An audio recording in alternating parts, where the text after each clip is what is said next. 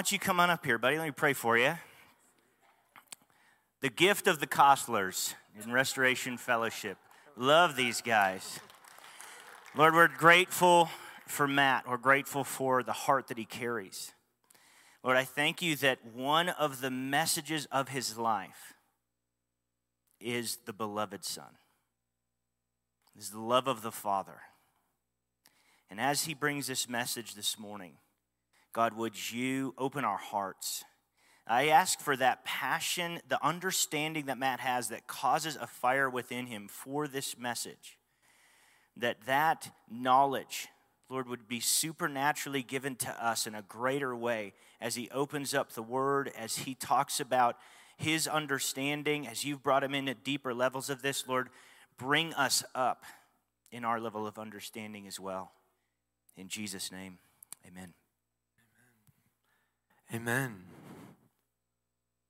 Amen. Thanks, Justin. Um, I love this church family.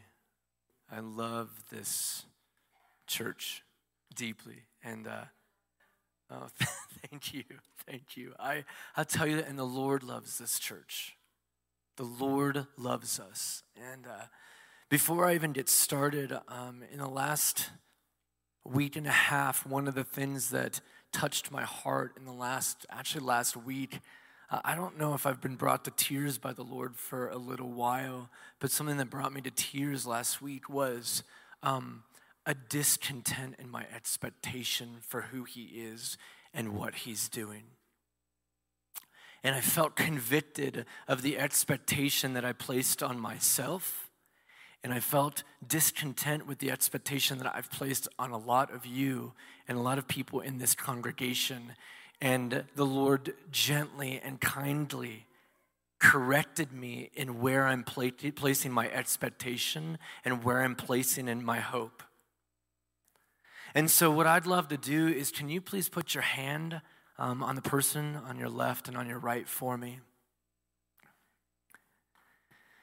And I want to pray for us that this is not just a Sunday morning where we just get together and we gather, but this is a time when the Lord is speaking and He's moving and He's present.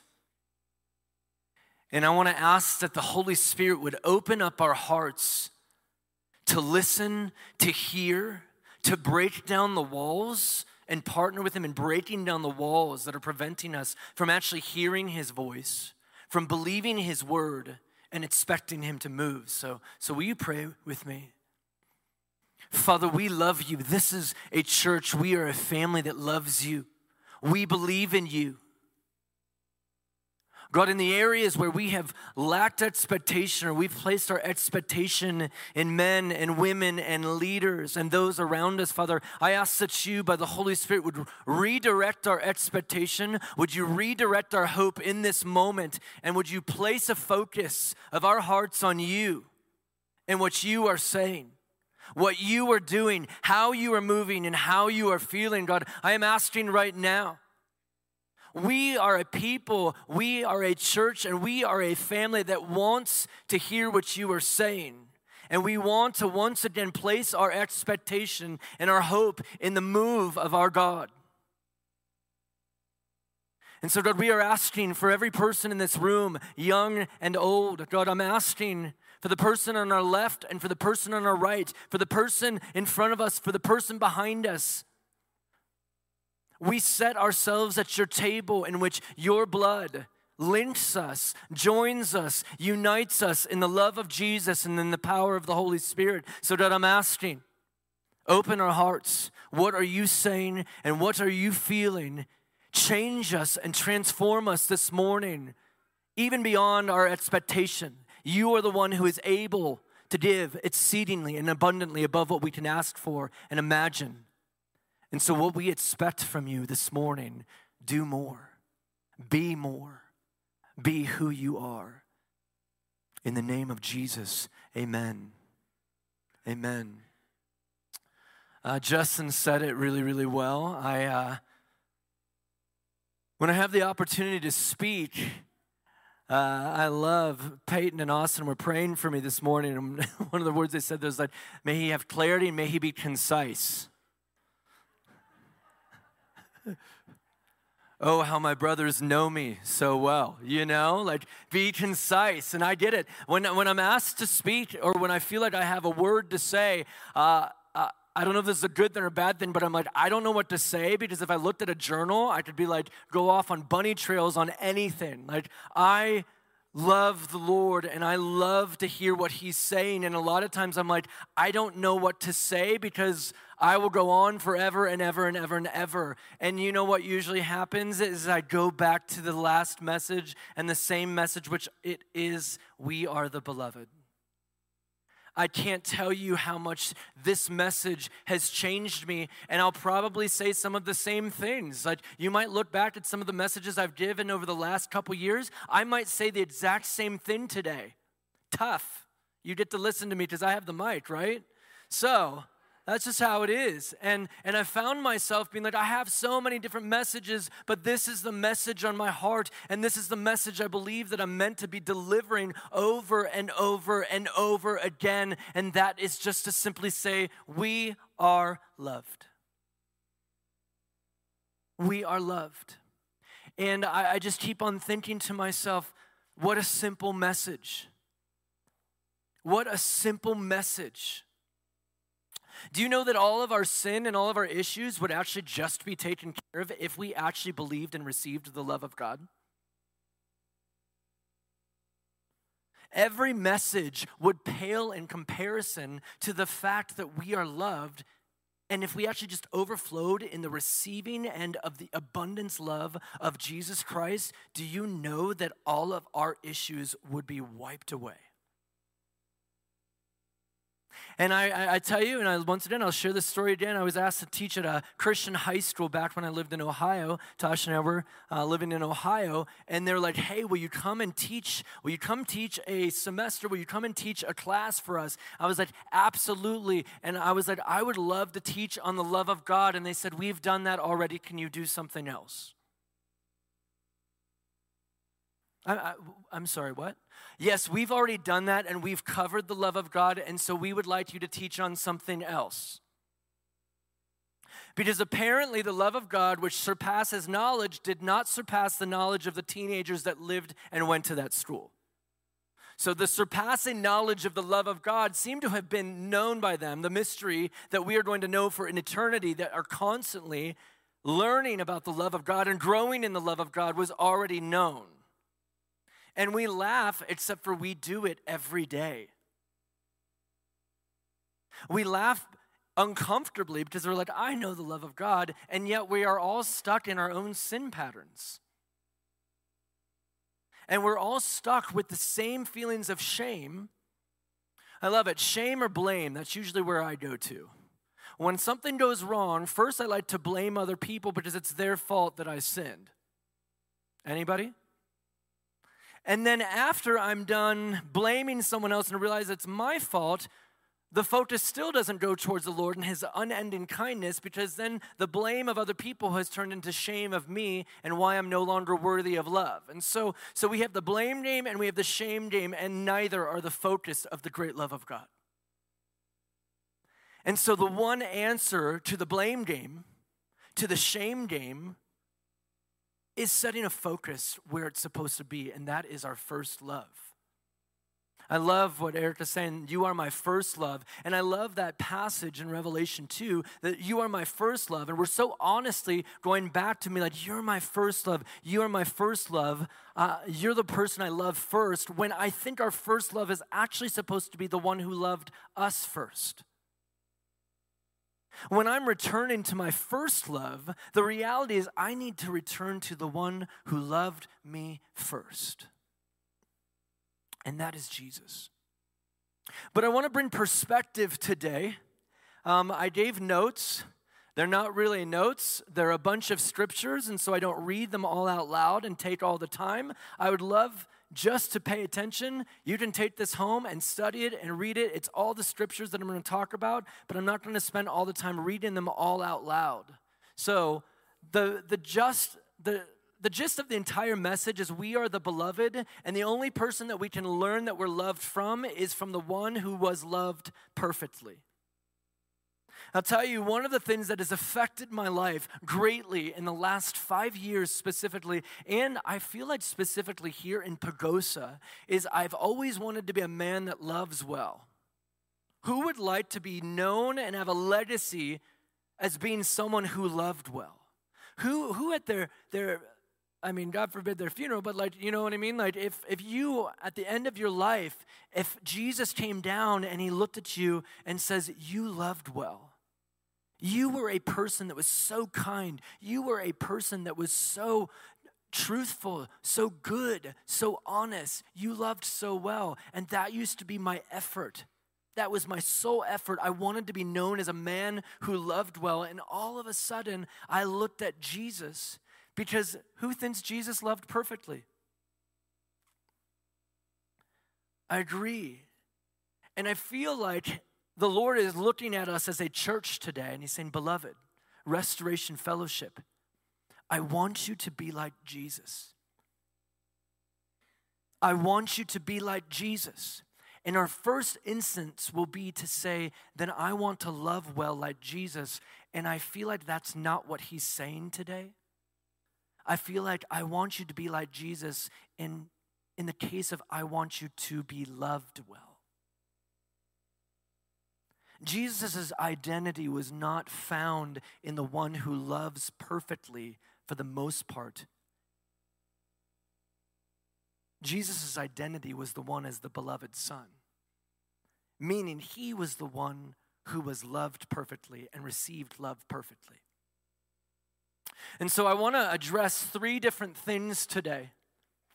One, and I love what the Lord has done in tribe.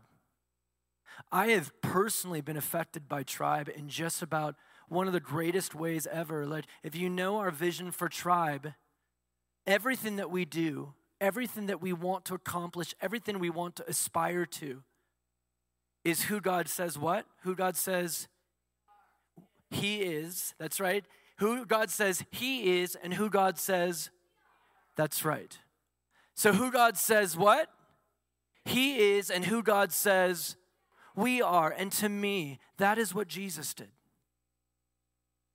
And so, the three things I want to go ahead and address, and feel the Lord is saying, is who did the Father say that Jesus was? What was the confidence in which Jesus had and who the Father said he is, and how did Jesus agree with his Father. And therefore, we can trust who Jesus says that we are. Those three things, simple. You're going to see the first set of scriptures. I'm not going to read them all, I'm just going to read the first one. And suddenly a voice came from heaven saying, This is my beloved Son, in whom I'm well pleased. Matthew 3 17. Heck, I'll read a couple more. Then a voice came from heaven, Mark 1:11, "You are my beloved son in whom I am well pleased." Luke 3:22, and the Holy Spirit descended in bodily form like a dove upon him, and a voice came from heaven which said, "You are my beloved son, in you I am well pleased." What did the Father say about Jesus? What identity did he give to Jesus? He was well pleased. He is loved. He is a son. Is there any doubt what the Father has said about Jesus? He said it over and over and over and over again. This is my beloved son. And even more so at the transfiguration in Luke 9:35, this is my beloved son and therefore what? Hear him. I love him and because I love him and he knows it and he agrees, he has something to say. Who would love to have a voice of impact in this room? Who would love to speak and watch healing occur, freedom occur? Do you know where the confidence of your voice comes from? A voice above you that says, This is my beloved Son. I'm well pleased. This is in whom is all my delight, it says in Isaiah. And so it's so important to have a foundation of why Jesus is perfect. I don't think we think about it very often. Most people are just like, Jesus is perfect. Why? Because he's he's God, right? He's just he's it's easy for him to be perfect because he's God. And we act as though Jesus has no choice. How many of us have thought to ourselves, Jesus doesn't really have a choice to be perfect because he's just God? Anybody ever think that? Or actually, did anybody ever not think of that and now you're thinking about it and you're like, oh. We love to give the excuse that we can't be like Jesus because we're not God. We love to give that excuse. Well, He's God and He's perfect. The truth is, Jesus had a choice to be loved by the Lord. Jesus, for an eternity, had the choice to both believe and receive the love of his Father from eternity past. Has we ever thought of the truth that Jesus' eternal identity is the beloved Son? I love what Justin's been talking about over these last uh, month, month and a half. He's talking about contending for the kingdom to contend, to fight for, to believe, to contend for the coming kingdom. And I feel like the Lord is saying we need to contend not just with a hope for the future of a coming kingdom, but we actually need to contend for not just an eternal kingdom, but for our eternal identity. And we need to contend for that today. We need to contend that our eternal identity and that the glory that we will walk in for an eternity will be that as beloved sons and daughters and beloved children of God. And we don't need to wait for the coming kingdom to contend and believe for that identity today. And our eternal identity is found in that because Jesus himself had an eternal identity from everlasting to everlasting as the Son who was loved, and he chose it daily. When there was no time, he still chose it all the time. I don't know how to say it any better. And so, is there any denying who the Father said Jesus is? Anyone? Any objections? Okay. Now, as a father myself, as a husband myself, as a brother and a friend myself, just because I speak truth to somebody doesn't mean we have to believe it. And so, for an eternity, the Father could have spoken, You are my beloved Son. You're the one whom I'm well pleased. You are the one in whom all my delight is. But the truth is, just because someone gives an invitation into love does not mean it has to be accepted. And so, therefore, we have to believe what the Father said about Jesus, but what do we also have to believe? That Jesus, what? He received and accepted it. And I want to go through the second part of these scriptures is the reality that Jesus, for the most part, said once in all of Scripture that he loved the Father. And yet, here's time and time and time again that he found his identity and agreed with the truth that the Father loved him. John 10 17, therefore my Father loves me. John 15 9, as the Father loved me, I have also loved you. And I love John 17. I'm going to read this whole scripture, John 17, 20 through, through 26. I and them, this is his final prayer. I and them and you and me, that they may be made perfect in one, and that the world may know that you have sent me and have loved them as you have loved me. Father, I desire that they also, whom you gave me, may be with me where I am that they may behold my glory which you have given me, for you loved me before the foundation of the world. O righteous Father, the world has not known you, but I have known you, and these have known that you sent me, and I've declared to them your name, and will declare it, that the love with which you loved me may be in them, and I in them. Jesus constantly in Scripture spoke out loud in agreement that the Father loved him.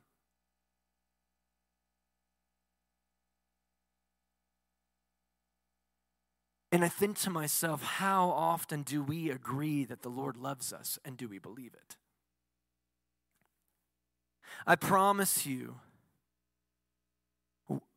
beloved, we are a church that loves Jesus. I'll tell you, I can't imagine being anywhere else than this place with all of you. We have a church that is loved and is passionate about Jesus. Any message that, that is brought to this platform, I, I, I'm speaking to myself and I'm speaking to all of us. But I have to say, we are a church that's passionate about Jesus passionate about love for him. But I'll tell you from even our own congregation, I hear more words of self hatred and more words of degradation and more words of death over ourselves more than I ever hear Jesus loves me. I hear more words from people and even my own heart, my own voice that talk about myself and others without any conviction that actually speaks that says, God loves us, God has accepted of us, God has chosen us. And I looked at the scriptures, and Jesus wasn't even bent on trying to tell everybody. He wasn't standing up here and be like, We love Jesus so much. We're so good. We love the Father. I love the Father. I'm so awesome. I'm this. He stood so oftentimes in front of men and said, I am loved by the Father. I am loved. And you know that his actions demonstrated an overflow of the love the Father had to him at all times. I don't want my legacy to be the man that that loved Jesus perfectly and loved Jesus perfectly. I want a man, I want to be the man whose legacy was like, that man was loved. That man was confident in the love of Jesus. Look at the way he treated his wife. Look at the way he treated his kids. Look at the way he led ministries. Look at the way he served ministries. Look at the way that he did things when nobody was watching. Look at the way that he served his coworkers and his managers. Look at the way he did all this.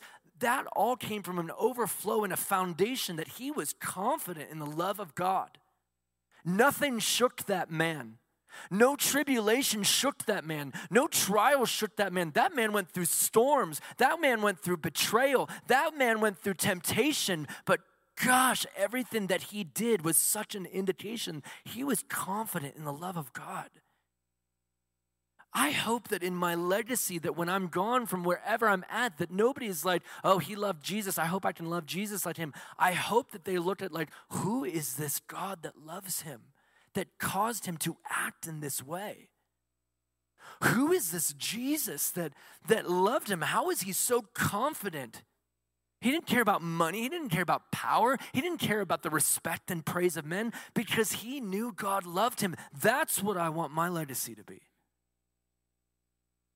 And that is what God desires our legacy to be as a church, as Restoration Fellowship, I just have this deep desire. I hope that people in our own town look and be like, that is a group of people, and that is a family confident in the love of God, confident in the love of Jesus. Those are a group of people who are like Jesus because they can agree that they are loved by Him and that that is the focal point and the most important foundation to have. And I love that these scriptures say that. I love Jesus' agreement with being chosen, with being accepted. I love Jesus' agreement with the truth of being loved and cherished and delighted in. And I feel like that is what the Lord is inviting us into.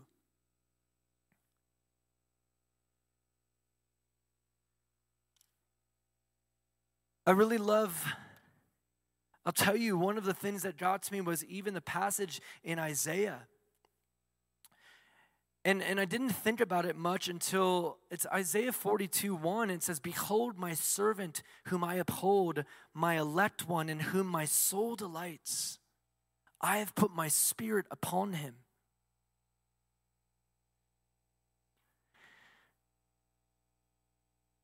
And I want, to, I want us to pay attention. I feel the Lord is saying, hey, He places His Spirit upon and within the ones whom He loves, and He cherishes, and He delights in.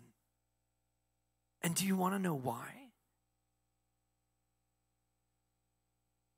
Romans tells us, and I'll tell you, this is a revelation that has been struck me and struck me over and over again. The role of the Father before creation, what was it? What was his identity?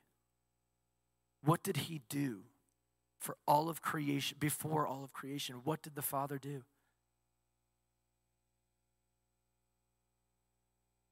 He's a father. What did he do? He loved his son for an eternity. There was no creation. What is the Father's eternal identity then? To do what? To, to love. But before creation, all he did was love the Son. So, therefore, what was the eternal identity of Jesus? To be loved. That was it. And so, what was the identity of the Holy Spirit then?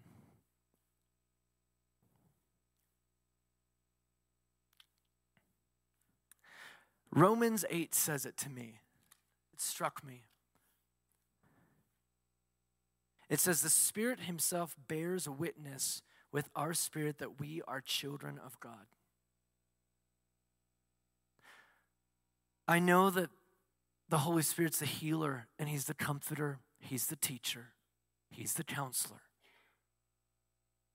He didn't need to do any of those things, so that can't be his eternal identity of what he did pre creation. And so, what I realize about Romans 8 is that for an eternity, he was simply a witness of bearing witness to the love of the Father and the Son. I love the idea of the Holy Spirit coming and counseling and comforting and healing, but more than anything, I actually believe that the eternal identity of the Holy Spirit bearing witness to the love of a father towards his son and bearing witness of the children of God, that is one of the main foundations of why we have the Holy Spirit. So that when Jesus left, upon the ones in whom the Father has taken all of his delight and all of his love in all of his acceptance, he's placed and given us the Holy Spirit so that the Holy Spirit, while Jesus is gone, can do what for our hearts? Can bear witness that we are what and who? We're the children of God. And so I looked at these passages and I'm just like, wow, like, you know, I was thinking about Isaiah 61 and I'm like, okay, here we go. The Spirit of the Lord is upon me and because the Spirit of the Lord is upon me, I can bind the brokenhearted. I can set the captives free. I can speak of the coming day of Jesus. I can pour forth the oil of gladness, call forth garments of praise. I can do all these different things because the Spirit of the Lord is upon me. But who is the Spirit of the Lord upon? First and foremost, the ones whom the Father what? Loves. We cannot be a people who want to set the captives free, and yet we do not decide and we choose not to believe and receive the love of God. We are not going to be the people that actually call forth garments of praise to somebody when we are sitting degrading ourselves and trying to tell people why we aren't worthy of being loved. I looked and I'm like, that's the point of the Holy Spirit. The Holy Spirit looks at us and He's like, okay, here we go. You're children of God. And we're not going to be children of God according to First John. We're not going to be children of God when Jesus comes. We're not going to be loved. We're not going to be accepted. First John, it says, now, it says, beloved, now we are children of God. Now, today,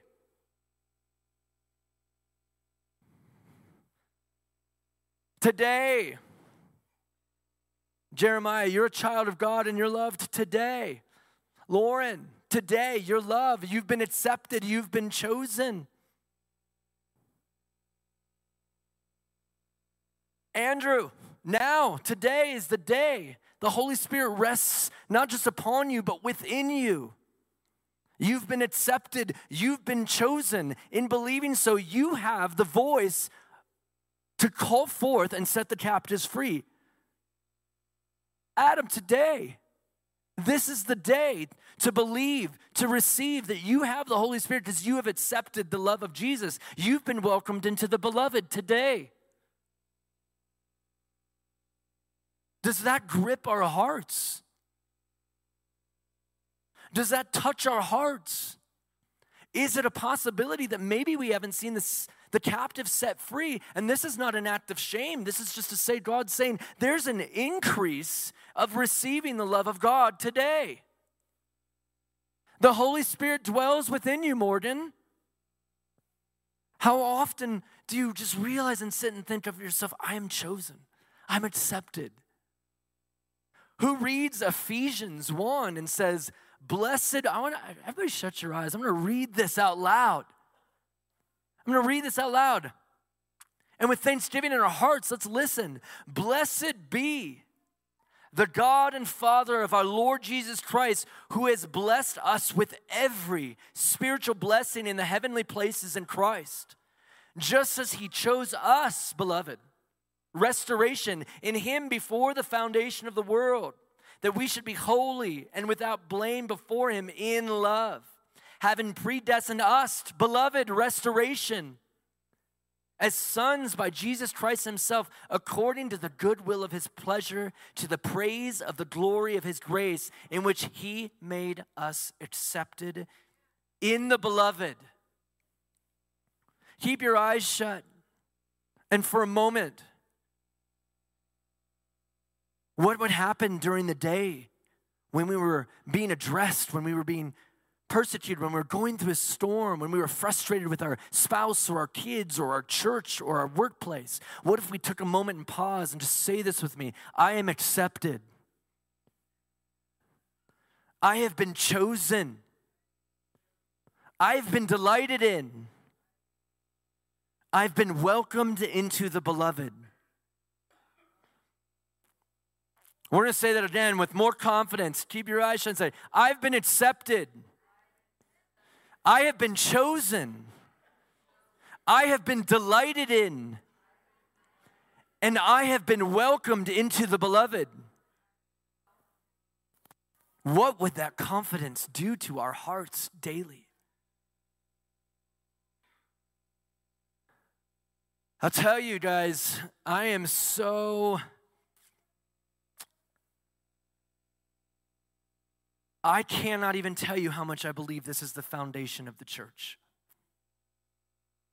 I've had so many discussions, and I've been to a lot of different churches, I'll be honest, and so much of the vision starts with what like so much of the vision starts with love God and then what? Love. How many people have been to a church where that's the vision? Love God, love others. Let me just tell you how often we are walking out that vision and then we wonder why we're weary. We have a vision that says, love God, love others. That's simple. That's it. And guess what? It is oversimplified because we wonder why we're weary because we try to love God first. That is an issue. Who has gotten weary in the last year of trying to love people? Who's gotten very weary of trying to love God? I have gotten tired of trying to love God. Because everybody wants a simplified vision of love God, love others, and then we get weary and tired, and guess what? We get prideful because we think we love first. Make no mistake, there is a no case where we love first. Never. There's no case where we forgive first where we offer mercy first. A lot of our vision in its simplicity has been oversimplified because we've forgotten the step of being loved. We've grown offended with each other.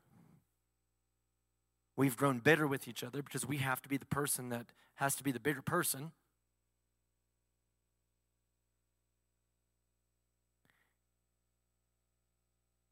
I wrote this never convince yourself that you are the first to love.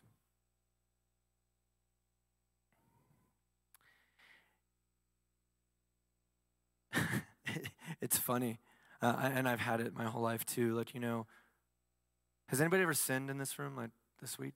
Anybody? You know?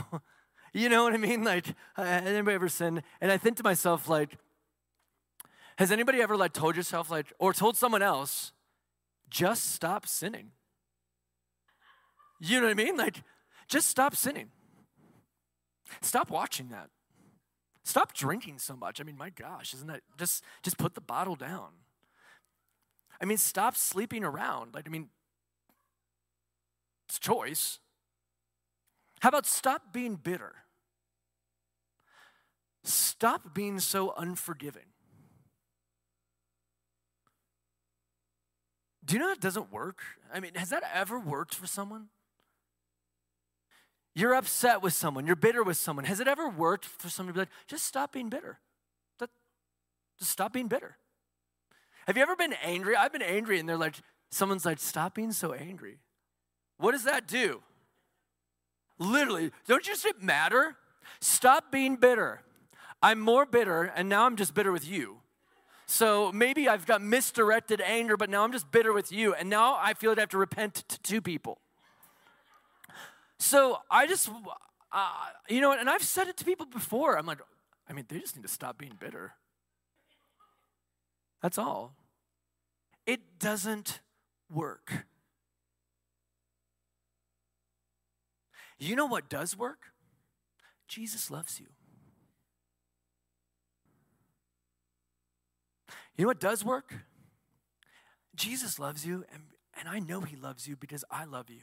And there's a fraction of the way that I love you, and I know He loves you. That is what will dissipate bitterness. That is what will dissipate uh, sexual addiction. That is what will dissipate alcoholism and drug use. That is what is going to dissipate disunity and unforgiveness. And yet, time after time, we're trying to move away from just telling people that God loves you. And do you know why? Because we've said God loves you, and because it didn't work when we said it, we've decided to move on and try something else. We have decided actually that I've done this, I've tried this with my children. I'm just gonna be honest. Parent fails. I've tried the kind route, I've tried the loving route, and because and when it doesn't work, I've decided I need to be more harsh, have a louder voice, and be more direct. Because you can't spare the rod. So, what I'm going to do is be less loving, less kind, less gentle, because those things don't work in discipline. I've decided that someone's response to my right thinking and right actions because someone hasn't responded to what I've done right, that what's right all of a sudden is wrong. You know what I'm saying? And that's what's happened to all of us. I've watched it in our family, I've watched it in our church, I've watched it in our workplaces. Harshness has overcome love. Bluntness has overcome gentleness and kindness. And we've taken people's responses and decided that when they didn't respond to kindness and gentleness and love, that it just doesn't work. And guys, it does. It just might not work in our timing. Because guess what? It doesn't, it doesn't always work with me. Is there anybody kinder than God? Is there anybody more gentle than Jesus? And does anybody love us in a greater depth than him? I don't always respond to love, and I don't always respond to kindness, and I don't always respond to gentleness, and that doesn't mean it's wrong or it's the wrong approach.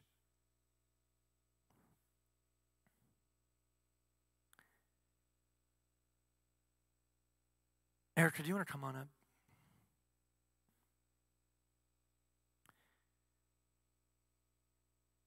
Welcome. I really, I have prayed for this church, and when I pray for this church, I include myself. I am a part of this church. I'm a part of this body, and I'm a part of this family. And I believe that the Lord is inviting us into a remembrance that we are loved. I believe that the Holy Spirit is dwelling in us right now. And he is welcoming and he's bringing us back. I keep on thinking of the Hosea 2 word where, um, and I don't even have it in my notes, so I'm going to read it. Uh, I don't know. I just feel like the Holy Spirit just gave the Hosea word. And there's a lot of words in Hosea, so let me just be the Hosea. Of course, my uh, internet doesn't work. All right, so Hosea 2, where it says that they beckoned her back into the wilderness. It was a beckoning, it was a welcoming, it was a kind word that brought back to the place where you might find in the wilderness your vineyards of joy. There's a beckoning back, a sweet invitation to come back, to remember. To remember those days when, oh, thank you, Erica. Um, technology's terrible. Uh, Jim Stern said to read from a Bible. Um, so, and it says, oh, and you even have it underlined. Thank you, Erica. Hosea 2:14 Therefore behold I will allure her will bring her into the wilderness and speak comfort to her I will give her her vineyards from there in the valley of Achor and that's a valley of difficulty as a door of hope and she shall sin there as in the days of her youth as in the day when she came up from the land of Egypt and I believe that the Holy Spirit wants to comfort our congregation and our family right now. I have no doubt that we have vision as a church to set the captives free.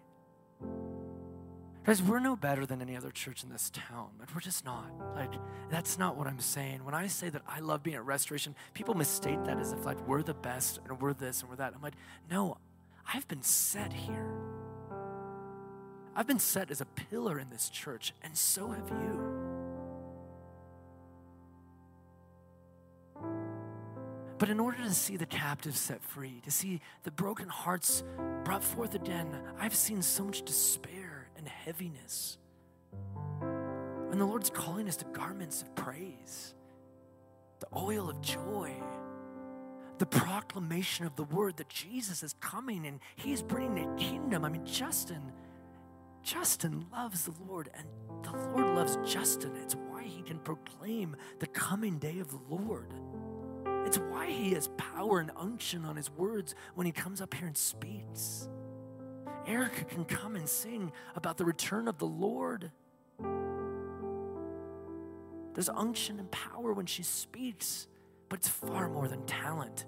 It's a people that believe by the power of the Holy Spirit that the love of Jesus has been poured on the inside.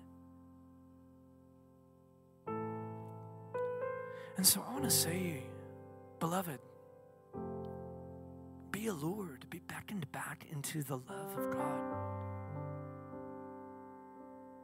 I'm not saying don't be concerned with deliverance and broken hearts and healing. I'm not saying don't be concerned, but put the first thing first. Let's put the first thing back first so that those things naturally overflow not because we're contending or striving in our own strength, but because, just like Jesus, he just said, The Father loves me.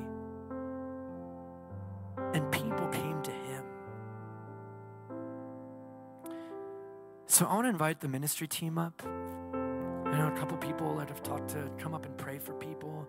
Chase, come on up, and stuff. Andrew, come on up.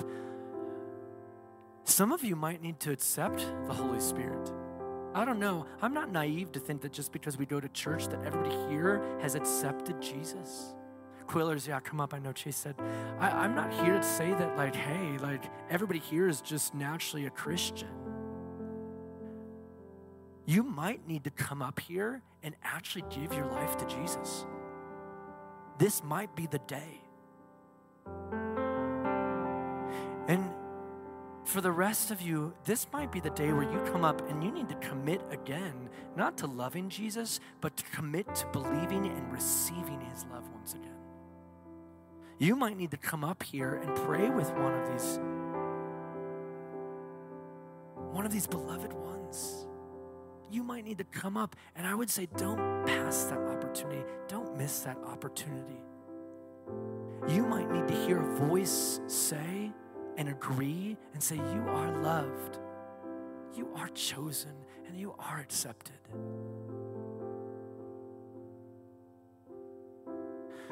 So, Father, we take time. We take this time. And we say, This is the most important thing to do in this moment. There's lunch to be eaten. There's, there's things to do on a Sunday, but God, we block out any distraction right now. And we want to come to you and say, Love us. Holy Spirit, come and speak. Bear witness that we are loved and that we are children of God. May we walk away from here hearing the voice of the Father that said, This is my beloved Son, this is my beloved daughter in whom I'm well pleased. Jesus, come, love us. We give this time to you.